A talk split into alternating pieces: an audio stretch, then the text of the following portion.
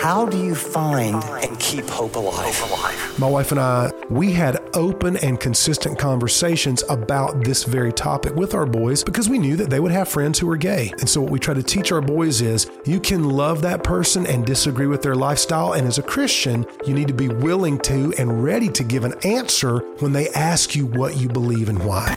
This is what hope sounds like.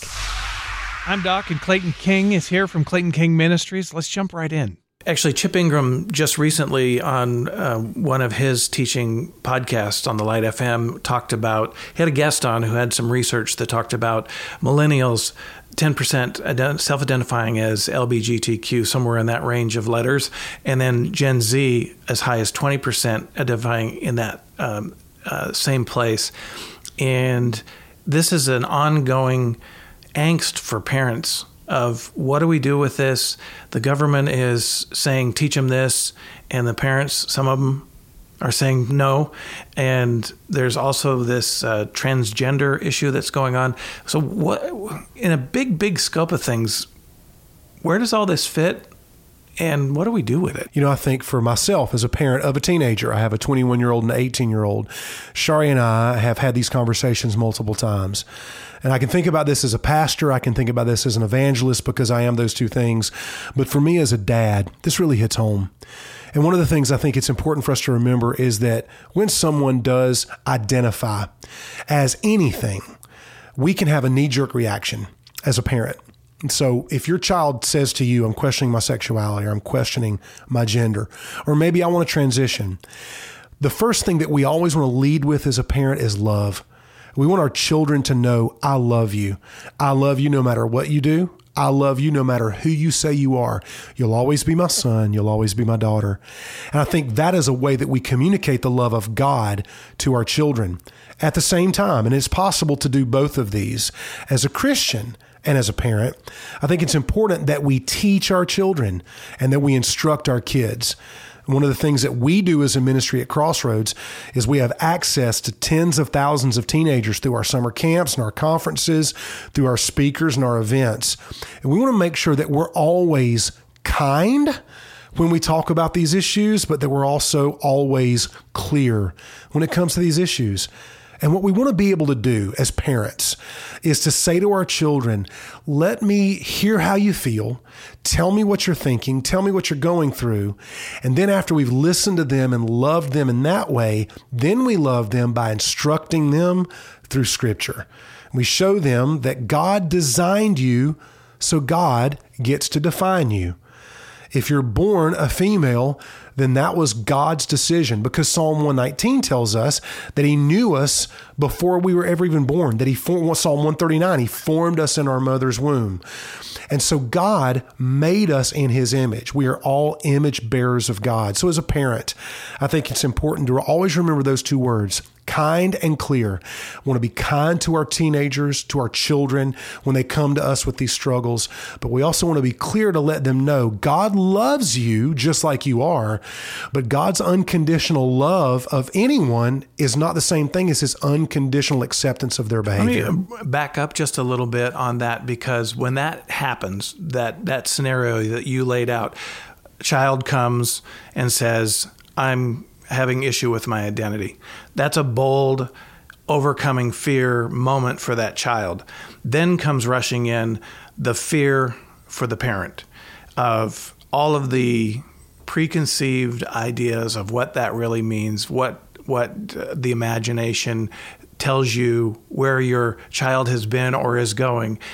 Can you talk to the parents a little bit about that fear piece because that that's that reactionary piece where you're talking about always be kind. I think it comes from that fear part. Yeah. It's like, ah, my kid just told me they're gay or whatever. Right. And now I'm totally freaked out. So what do I do in that moment? Where do I go? How do I how do I navigate? I think maybe is where I'm going with yeah, that. I just want to encourage parents. Your knee jerk reaction, mine would be probably the same as, as 99% of most parents. Oh my goodness, what am I supposed to do now?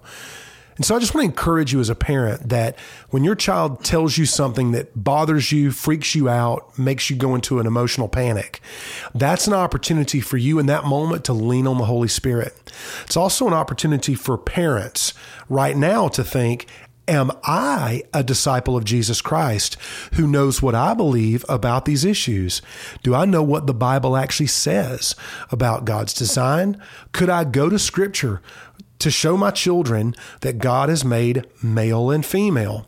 It's not just enough to say, well, you're not that way just change. We need to know what the Bible says, and we need to know the tone of the voice of our Heavenly Father.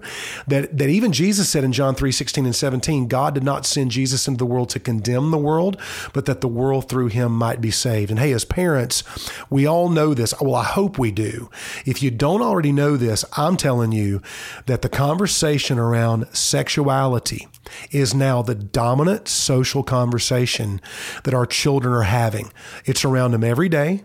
Their friends are talking about it, media's talking about it, politics and politicians are talking about it, talking heads on the news are talking about it. The last thing a parent should do is be silent and passive. We can't be in neutral on this.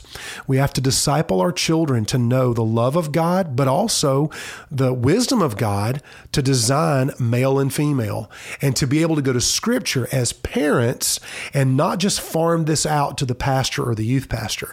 I know as a pastor, oftentimes I get the phone call when a parent says, My teenager just came to me and says they're transgender. What do I tell them and what do I do? And I'm always happy to take that phone call, but what I really hope to say to parents is you need to be ready for that conversation way before it happens. And that's a result of your own discipleship and your own time with Jesus, your own time in the Word, and your own preparation to actually guide your children with clarity and with kindness as their parent. Hitting it head on, I think, is one of the things that you've kind of introduced here of not not avoiding the subject. Um, and so, what comes next to mind is that there are pastors out there that are in fear as well, and they have a different scenario. They're not the parents, but they are the pastor, and they've got all these other inputs and, and issues. And you know, you're you're not just preaching the gospel; you're running a church or whatever you're doing.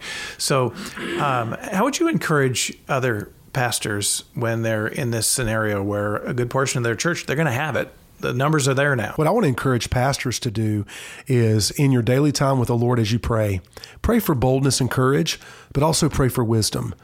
This issue isn't going to go away when it comes to human sexuality and how everything, even basic reality now, is being redefined in front of our very eyes.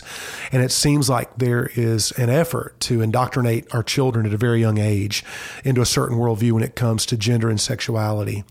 And our job as Christians is to represent Jesus well. Our job as pastors is to let people know that God loves you. So I want to encourage pastors have um, have the heart of a shepherd, but have the courage of a shepherd as well, because that's what it means to be a pastor. A pastor is a shepherd, and shepherds would love their sheep, tend to their sheep, care for their sheep with gentleness and kindness.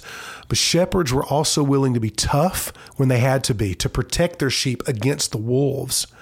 So as pastors, it's very important that when we speak to this issue that we speak very clearly, but we also speak with great compassion because it's not going to be easy to convince a person that what you believe from the Bible, when it goes against everything the culture is telling them is true, is actually better than what the culture is telling them.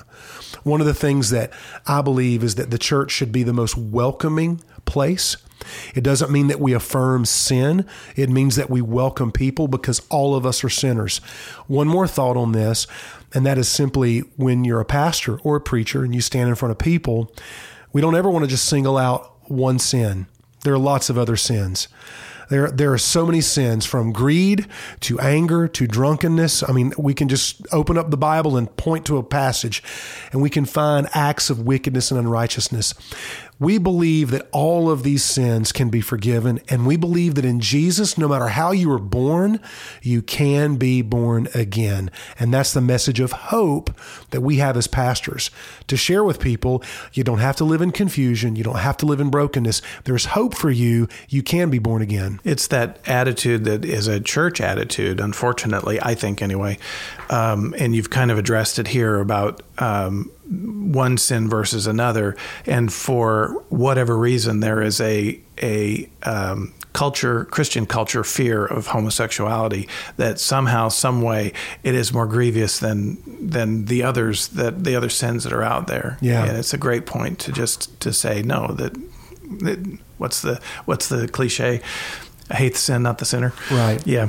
Um, I had another question here about um, the uh, the master of the obvious of why is this happening? Now you've said a little bit about media and schools and sometimes government of pushing this agenda, but um, is there a specific thread that you can see? And then the second part of that question is: Is there a biblical application to all this of why it's happening? Well, you know, when you look at the numbers of people that self-profess as LGBTQ plus, you can see that those numbers have doubled and even tripled over the last few years.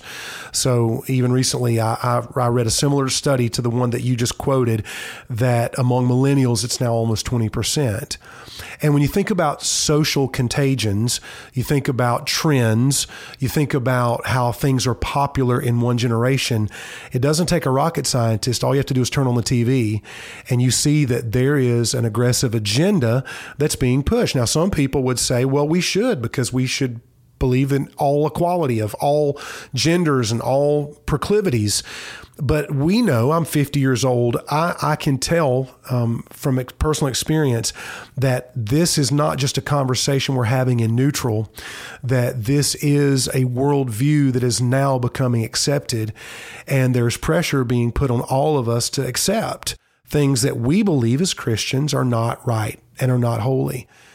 Now, what that doesn't mean is it, it doesn't mean that we get to be mean spirited, hateful towards people who are different than us. But it also means that we should have the courage to not just stand our ground for what we believe, but to lovingly communicate why we believe that God's design is best. And that's why I believe it's going to take courage and wisdom for pastors and leaders to speak out about this. And when it comes to parents, I would encourage you as a parent, don't wait until your children come to you with questions about this. Teach them about this before they become indoctrinated or pushed by some sort of agenda. My wife and I homeschooled our children for seven years, and then they went to public school. And our boys are following the Lord now at 18 and 21 years old. But we had open and consistent conversations about this very topic with our boys because we knew that they would have friends who were gay. We knew that they would have friends that were trans. We knew that. And so, what we try to teach our boys is you can love that person and disagree with their lifestyle. And as a Christian, you need to be willing to and ready to give an answer when they ask you what you believe and why. Is history repeating itself? I think about the uh, 60s and 70s and the drug culture and uh, free love and all of those things that happened in the 60s and 70s that really um, gave birth to kind of where we are today. Are we in a parallel thing now with with this new? Some people even call it a religion. The the the um, worldview on sexuality. Are we doing the same thing over and over again? Well, you know, I, it makes me think about Galatians 6. Galatians 6, Paul said, Do not be deceived. God is not mocked. Whatever you sow, you will reap. And so when you look back, even sociologically speaking, to the Cultural Revolution of the 1960s and the sex revolution of the 1960s, free love, uh, uh, uh, no fault divorce laws, we have now normalized what we normalized 20, 30, 40, 50 years ago with affairs, sleeping around, sex before marriage, adultery. Those things were normalized. And now here we are, and the harvest is coming in. The, the fields are now what we look out and see in our culture, where I believe in my lifetime we'll see things legalized that would have been unthinkable even 10 years ago.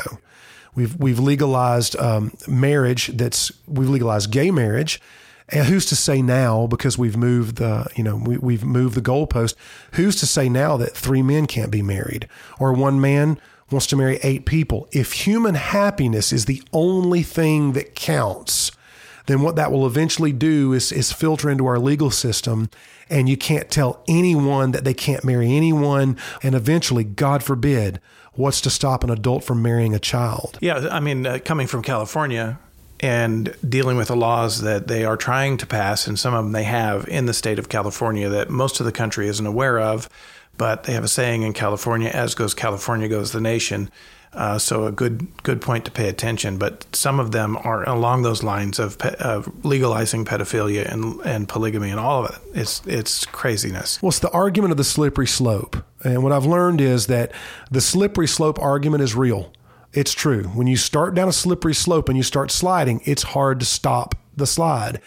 And I've no, I know that in my life, I've observed that when someone says, oh, there's no such thing as the slippery slope, you can almost set your clock and you can bet that the slippery slope argument is real. When we begin to, um, to move the goalposts, anything really does go. And so, what I want to equip people to do, I want to encourage parents and pastors and leaders to do, is know what you believe, know why you believe it, stand firm, don't give an inch, but be kind in the way that you communicate it. And, and when you see the brokenness of our culture, let it break your heart. I think, I think, I think the temptation for us is to take a posture of anger. And the temptation for Christians is to take a posture of being the moral police of our culture the the posture that we see Jesus have over the city of Jerusalem when he when he was about to be crucified by the people he loved is he wept. He, he literally he, he literally overlooked the city at a place in Jerusalem called Dominus Flevit. I've been there many, many times. It's the traditional place where Jesus said, "Jerusalem, Jerusalem, oh you city that persecuted the prophets, I wanted to gather you under my arms like a mother hen gathers her chicks." It broke his heart to see a city that was that was committed to its hard-heartedness. So I think that as we as Christians teach the truth, preach the Bible, stand our ground on issues like human sexuality and God's design, we need to do it with a posture and a tone of humility and courage, but it needs to break our heart and it needs to give us tears. As we preach the truth, let's preach the truth with a broken heart. Yeah, that's good. Um, let's get practical now. So we're heading into winter conference, and you have thousands of kids coming. So statistics tell me that there's going to be a percentage that are in this group we're talking about, and they're coming to the conference even though they've been at church and they've been in churches and they've been uh, exposed to um, the the gospel, or maybe not. Um, let's turn this around to the practical application. Okay, it happens. So where's the hope? and I'm thinking you may have some maybe possible examples of maybe something that happened at winter conference or one of your conferences where it's like, yeah, it happened, and this is where the hope is, and this is this is Jesus. You know, one of the things we believe every time we put on a Crossroads event, winter conference or summer camp, or one of our speakers is preaching at a church, we believe that every time someone teaches the Bible, that the Holy Spirit is active in that act, that the Holy Spirit is going to take that word that comes out of that person's mouth from the scripture and it's going to hit every soul in that audience. So, what we do as a ministry at Crossroads, we don't check people's sins at the door. We, we don't go through and ask, So, did you cuss last week? Have you cheated on a test recently? Are you an alcoholic? Are you hiding an addiction? Are you gay? No, no. We want everyone, all of us equally broken and equally loved by God, to feel the presence of God in that environment. We create environments where Jesus is the superstar, Jesus is the king, he's the center of attention. And what we've seen happen is we have seen the power of the gospel set people free from porn, alcohol, anger. It's helped people overcome depression and anxiety and even their sexual sins, whether it's an addiction to pornography, whether it's sex with their boyfriend or their girlfriend, or whether it's just that they've gotten sucked in to an agenda and they now decide I was born in the wrong body. I want to identify as as something I wasn't born as. What the gospel does is the gospel tells everybody to quote Tim Keller, you are more broken than you ever dreamed, but you are more loved by God than you ever imagined. And so that's what happens in the room at Winter Conference. No matter how broken a student or an adult is, we're all there on equal footing and we all get to participate in and experience the love of God. And that's just such the best news the love of God, number one, but also your willingness to talk openly about that because I think that to me just helps give people hope that, you know, you could have a perception of like, well, only Christians go there. Right. And they're all perfect. And maybe I'm not welcome because I'm not perfect and I know that I'm broken and and it's just so wonderful and hope filled to hear that. So thank you and I thank you for the time today and I look forward to Winter Conference. Tell tell us just a little bit about uh, who, what, when, where, and why. Uh, Crossroads Winter Conference is going to be in Gatlinburg, Tennessee. Martin Luther King Jr. weekend. Uh, it's January the 12th through the 14th. This is our 26th year. We're expecting over 2,000 teenagers, middle school and high school, and local youth groups can come from any church of any denomination. Welcome to come. Just go to our website. You get all the information on how to register, how to book your hotel, crossroadswinterconference.com. I'm going to be preaching, going to get to hear from my wife Shari, our son Jacob, going to get to hear from Shaq Hardy and Chris Dew and Whitney Sullivan. Great worship, great teaching. CrossroadsWinterConference.com. We'll see you there. It's going to be Martin Luther King Jr. weekend, Gatlinburg, Tennessee, January 12th through the 14th. Super. Can I pray for you? Yes. Father God, thank you for Clayton. Thank you for uh, the time we've had here to talk about a very, very important subject and um, his heart for you and you as the singular only solution. And as we head into winter conference, Lord, I ask that you keep him and hold him, and that you build him up, and that you you um, just fill him with with all kinds of new ideas and new revelation as to how to talk and minister to these kids that are going to be there. And that um, let's do 100% this time, mm. Lord. 100% Amen. of all of those kids um, have a profession of faith yes. come to you, Lord. In Jesus' name, amen. Amen.